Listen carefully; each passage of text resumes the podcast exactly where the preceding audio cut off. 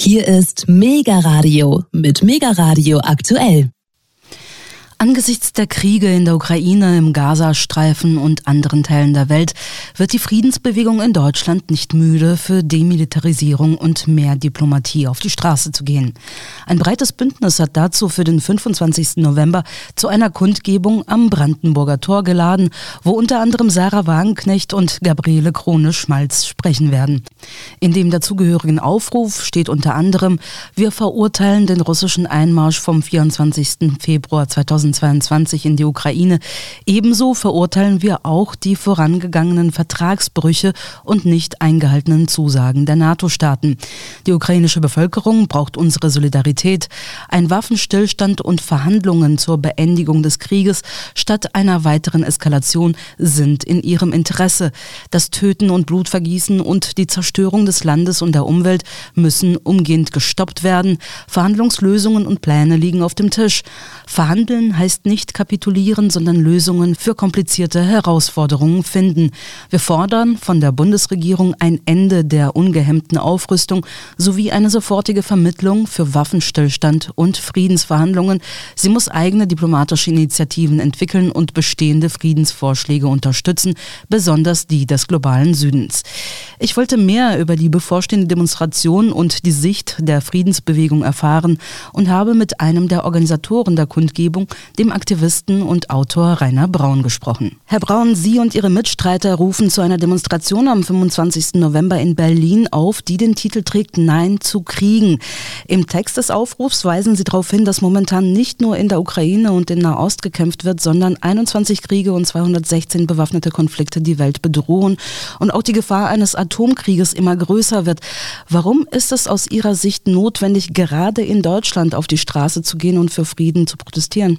Deutschland ist an einer Vielzahl dieser Kriege aktiv beteiligt, entweder mit Soldaten und Waffen und oder auch mit Geld. Und Deutschland ist auch eine der Kräfte, die möglichen Vereinbarungen zu Waffenstillstand und Verhandlungen sehr oft diametral entgegenstehen. Von daher ist es gerade notwendig, hier Druck auf die Bundesregierung auszuüben, eine aktive Rolle in der Diplomatie zu spielen und nicht zu glauben, mit mehr Waffen würde man Frieden schaffen können. Mehr Waffen werden alle diese Konflikte nur vertiefen. In der Ukraine, auch im Gaza, ist es offensichtlich, dass das tägliche Töten nur fortgesetzt wird. In der Ukraine ist es ja immer eindeutiger, dass keine der beiden Seiten diesen Krieg gewinnen kann, sondern dass nur eine politische Lösung und das heißt als erstes Waffenstillstand und Verhandlungen ein Ausweg aus dieser Krise sind und Deutschland spielt leider bisher auf der falschen Seite. Wir schicken mehr Waffen, gefährlichere Waffen, die eben, wie in Ihrer Frage auch formuliert, eine Eskalationsdynamik in sich tragen, die auch zu einem Atomkrieg führen kann. Und dieser Atomkrieg wäre mindestens für Europa das absolute Ende. Bei der Kundgebung am Brandenburger Tor werden einige namhafte Redner auf der Bühne stehen, darunter Gabriele Krone-Schmalz und Sarah Wagenknecht. Sieht man sich die Liste derer an, die den Aufruf unterzeichnet haben, so ist sie nicht nur lang, sondern enthält Namen von politischen und sozialen Akteuren aller Couleur, darunter auch linken Abgeordnete wie Gregor Gysi und Dietmar Bartsch. Wenn man bedenkt, dass die Linke die große Kundgebung für den Frieden von Sarah Wagenknecht und Alice Schwarzer Anfang des Jahres regelrecht boykottiert hat und der Austritt von Sarah Wagenknecht und ihren Mitstreitern und die geplante Gründung einer neuen Partei für ein Zerwürfnis mit der Linken gesorgt haben, finde ich diese Unterstützung ganz bemerkenswert. Wie kommt es dazu? Also wir freuen uns sehr, dass die Partei Die Linke über den Parteivorstand und auch durch viele Untergliederungen zu dieser Demonstration aufruft. Ich halte ja auch Institutionen und Menschen für lernfähig und vielleicht ist ja eine der Konsequenzen der erfolgreichen Aktion am 25. Februar, dass es immer besser beim Frieden dabei zu sein. Wir als Friedensbewegung sind ein breites Bündnis, das ganz unterschiedliche Kräfte umfasst und natürlich sowohl die neue Partei in Gründung von Sarah Wagenknecht als auch die Partei Die Linke. Wir werden uns auch um Strukturen bemühen der Kooperation zwischen beiden im Rahmen der Friedensbewegung. Von daher wird sowohl ein stellvertretender Parteivorsitzender der Partei Die Linke auf der Demonstration reden, als auch Sarah Wagenknecht. Und ich freue mich, dass über lokale Gruppierungen der Linken Busse angemietet werden, diese Demonstration mit vorbereitet wird.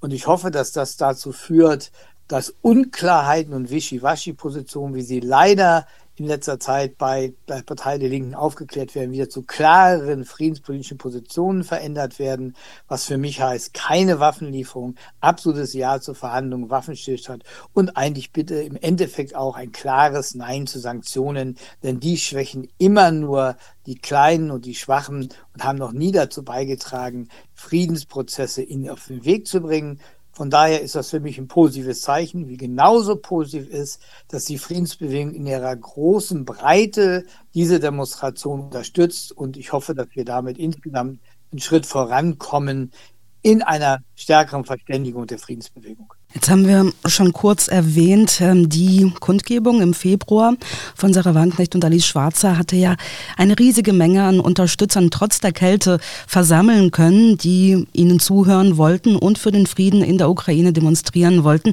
Wie wir wissen, dauert der Krieg in der Ukraine immer noch an. Die Bundesregierung setzt weiterhin auf Waffenlieferungen, hat ihre Militärhilfen zuletzt sogar verdoppelt und die deutschen Bürger leiden weiterhin unter hohen Energiepreisen, Inflation und Einsparungen im sozialen sozialen Bereich.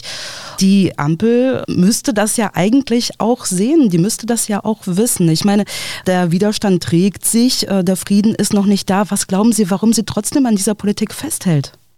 Also erstmal muss man sagen, die Dramatik ist eigentlich noch viel größer, als Sie es gerade in der Frage formuliert haben.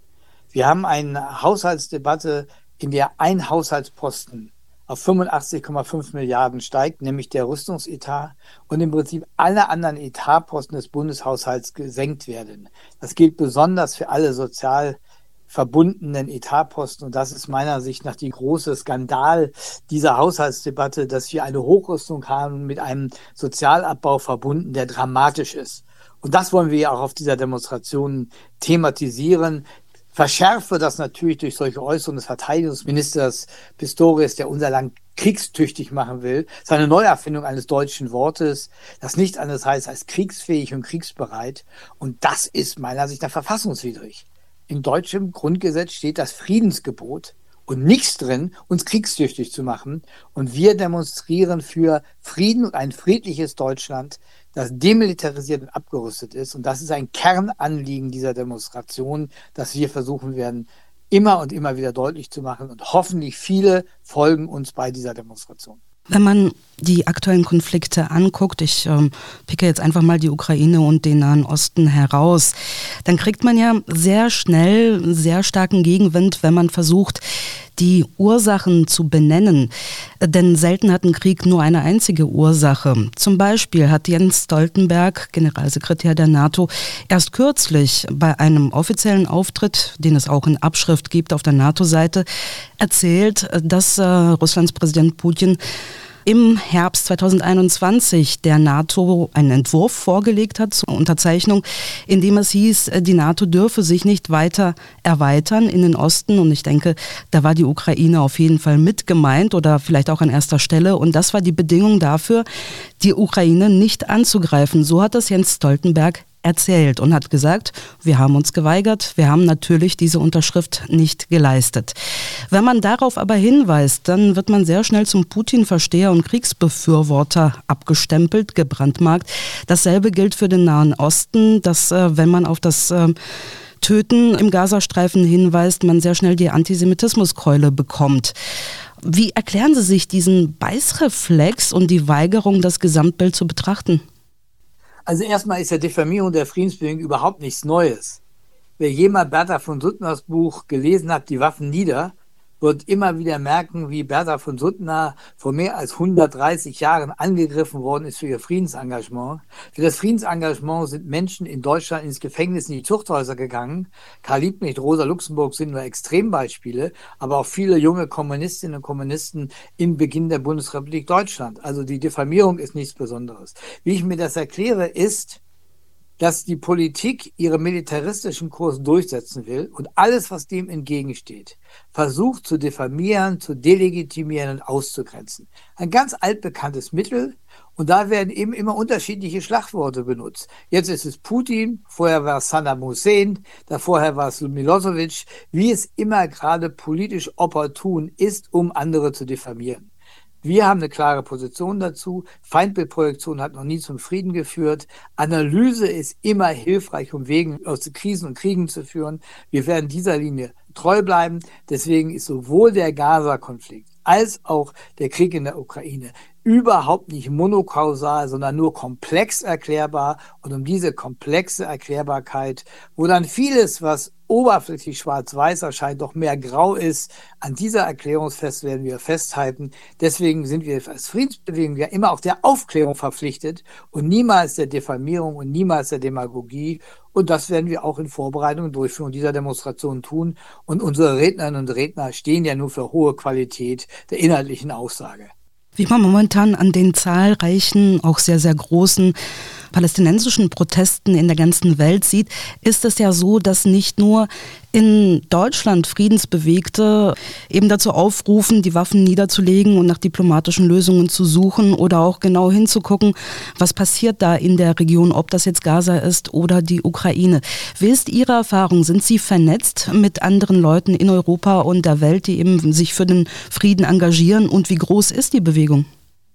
Also wir sind mit all dem vernetzt. Also ich habe mit einer riesigen Freude gesehen, dass meine Kollegin Kate Hudson, die Generalsekretärin der Campaign for Nuclear Disarmament in Großbritannien, vor den 800.000 Friedensdemonstranten, die Frieden für Palästina wollten, in London gesprochen hat. Wir sind verbandelt mit den Kolleginnen und Kollegen in den USA, die sowohl gegen den Ukraine-Krieg mit einer eigenen Anti- oder Friedenskoalition für Ukraine aktiv sind, als auch mit den Aktivisten im Gaza und für Frieden in dieser Region. Nein, Friedensbewegung war immer international und immer internationalistisch und wir haben enge Kontakte. Wir haben auch enge Kontakte zu den Ländern, die jetzt eine ganz neue Rolle spielen. Ich nenne mal Brasilien oder Indien, die durch die geostrategischen Veränderungen mit einmal wichtige Partnerinnen und Partner sind und den kriegerischen Westen in die Schranken weisen. Wir sind auch mit der UN verbunden und ich mich hat es riesig gefreut, dass 120 Ländern der Erde in einer klaren Position den Gaza-Krieg verurteilt haben und für waffenstillende Verhandlungen aufgerufen haben und deutlich gesagt, Israel kann nicht den Genozid an der palästinensischen Bevölkerung vorbereiten. Das geht nicht. Und all diese sind ein Teil unserer weltweiten Koalition, die meiner Meinung nach entscheidend ist wenn wir den Westen in seiner Kriegspolitik in die Schranken weisen. Da reicht kein einzelnes Land, keine Friedensbewegung in einzelnen Ländern reicht dazu. Dazu brauchen wir die internationale Solidarität, brauchen aber zunehmend auch die Zusammenarbeit mit den Regierungen des globalen Südens im gemeinsamen Protest gegen die Kriegspolitik des Westens. Das ist die neue Konstellation, die sich herausbildet. Und die wird sicher auch in zukünftigen Aktivitäten, die wir machen, Europäische Friedenskonferenz, Internationale Friedenskonferenz Ukraine im nächsten Jahr, sicher noch mehr eine Rolle spielen noch mehr zum Tragen kommen als alternative Konzeption zur Kriegspolitik von NATO und Westen. Kürzlich hat ähm, der Ex-Chef der NATO Rasmussen vorgeschlagen, man solle Teile der Ukraine jetzt schnell in die NATO aufnehmen. Das würde einerseits äh, bedeuten, dass die Ukraine auf die von Russland äh, teilweise oder ganz kontrollierten Gebiete verzichten müsste. Andererseits würde Russland äh, dann abgeschreckt werden, den Rest der Ukraine anzugreifen. Das äh, ja, müsste man debattieren. Aus meiner Sicht ähm, ist das nicht wirklich eine Lösung des Konflikts. Aber da möchte ich Sie jetzt fragen, was ist denn die Lösung? Sie haben gesagt politische Lösung, aber was soll denn konkret geschehen? Also was ist der Fahrplan für die Ukraine? Also meiner Sicht nach gibt es mindestens drei unterschiedliche Ebenen, wie man einen Friedensprozess diskutieren muss. Der erste und absolut ultimativ entscheidende ist, die Waffen müssen schweigen. Deswegen ist Waffenstillstand und Verhandlungen das erste, das Einstiegsticket auch für viele weitere Maßnahmen. Eine weitere Maßnahme muss sein, dass es zwischen den Akteuren auf beiden Seiten wieder zu mehr kooperativen Elementen des Austauschen der Kooperation kommt. Das kann durch die demilitarisierten Zonen, durch einen Rückzug von Truppen und Waffen hinter zu vereinbarten Waffenstillstandslinien geschehen. Das kann geschehen durch den Ausbau des Getreidehandels und andere kooperative Aktivitäten, wie vielfältige Methoden der Vertrauensbildung inklusive des Austausches von Soldaten und Offizieren, die auf der anderen Seite gefangen wurden. Also da gibt es ganz viele Schritte, die einfach unter das große Motto schreien, lasst uns wieder ein bisschen mehr Vertrauen ausbilden. Dann wird eine Friedensordnung in der Ukraine untrennbar die Frage der Neutralität der Ukraine auf die Tagesordnung setzen. Meiner Sicht nach seine NATO Mitgliedschaft der Ukraine aus vielfältigen Gründen überhaupt nicht so akzeptabel, weder für die Sicherheitsinteressen Russlands noch für eine gemeinsame Sicherheitspolitik in Europa. Also das ist eine weitere Grundbedingung. Jetzt will ich Verhandlungen nicht nur vorwegnehmen, wenn es um die komplizierten Fragen geht, wie wird eine Grenzziehung neu entwickelt oder wie sieht eine Grenzziehung aus, wie sieht Autonomieentwicklung für Regionen aus. Darunter müssen die Diplomaten auf beiden Seiten unter Mediation und Moderation von anderen Ländern, Türkei bis Brasilien, müssen verhandeln. Aber untrennbar für mich ist, dass es parallel dazu einen Prozess einer neuen Sicherheitsarchitektur in Europa gibt. Wir brauchen einen neuen Prozess für eine gemeinsame Sicherheitspolitik in Europa, die alle Länder mit einschließt. Das heißt, Sicherheitspolitik beinhaltet das Mitwirken Russlands. Eine gemeinsame Sicherheitsarchitektur in Europa ohne Russland ist undenkbar. Dazu muss es wieder viele, viele Schritte geben, der neuen Gesprächseröffnung, der Kontakte und, und, und. Also das ist der dritte. Und der vierte ist ein globaler Aspekt.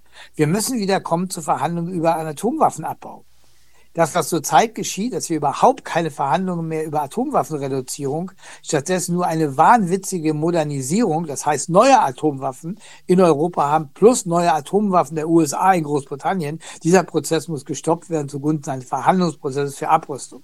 Das sind meiner Sicht nach einige Elemente eines Prozesses, der aber beginnt mit dem ersten Schritt. Und der erste Schritt ist aus meiner Sicht nach ganz eindeutig. Die Waffen müssen schweigen. Das Töten muss aufhören. Jetzt haben Sie schon gesagt, äh, Deutschland sollte auch dazu beitragen, dass die Waffen schweigen, indem es eben keine Waffen mehr liefert. Aber welche konkrete Rolle kann denn die deutsche Bundesregierung einnehmen? Also wie groß äh, kann der Einfluss sein auf eben eventuelle Friedensverhandlungen oder hoffentlich Friedensverhandlungen dann in äh, baldiger Zeit?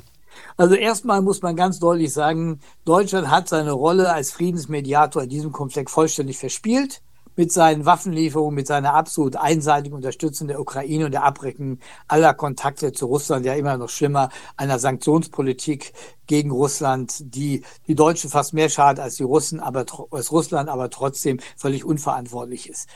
Was kann Deutschland noch tun? Meiner Sicht nach kann Deutschland dafür sorgen, tragen, dass es eine diplomatische Unterstützung von Prozessen des globalen Südens, ich nenne da wirklich mal Brasilien, Türkei und die Afrikanische Union stellvertretend für mehrere weitere Prozesse, dass diese unterstützt werden, wahrscheinlich zuerst mal durch eine Koalition von Deutschland, Frankreich, vielleicht Spanien und dann hoffentlich auch in der Europäischen Union. In der Hinsicht kann Deutschland eine positive Rolle spielen. Eine zweite positive Rolle, die Deutschland spielen kann, ist natürlich an der Beteiligung eines Wiederaufbaus der, eines zerstörten Landes. Wobei man da sagen muss, für dieses gilt für alle Teile der ehemaligen Ukraine, die müssen wieder aufgebaut werden. Da kann Deutschland eine positive Rolle spielen.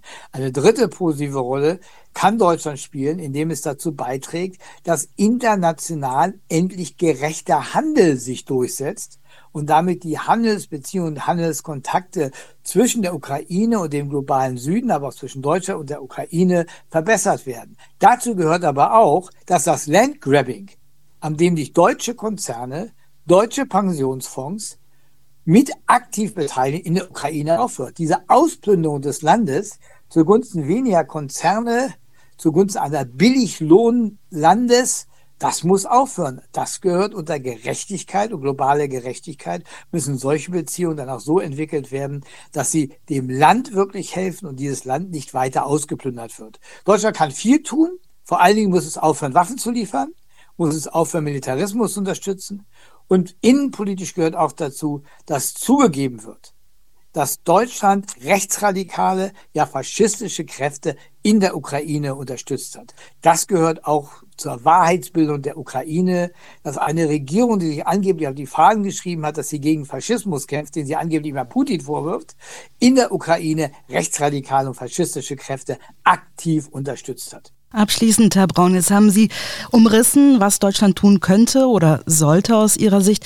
Wie gut stehen die Chancen, die Bundesregierung auch dazu zu kriegen? Also welche Hebel kann die Friedensbewegung oder all diejenigen, äh, die sich eben ja eine Einstellung der Waffenlieferungen und eine Normalisierung der Beziehungen und äh, letztlich auch einen Frieden in der Ukraine wünschen, äh, welche Hebel können sie denn drücken? Also was äh, sind ihre Waffen?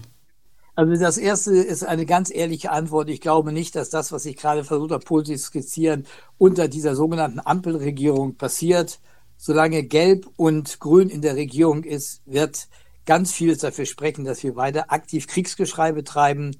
Bei den Sozialdemokraten sehe ich es teilweise ein bisschen ambivalenter. Also von daher bin ich erstmal über eine positive Rolle der Bundesregierung sehr skeptisch. Was wir als Friedensbewegung können, ist mitzuhelfen, ein gesellschaftliches Klima zu schaffen, in dem diese Kriegspolitik sich nicht in diesem Lande hundertprozentig durchsetzt und damit so viel wie möglich zu verhindern, was es an negativen Entwicklungen gibt.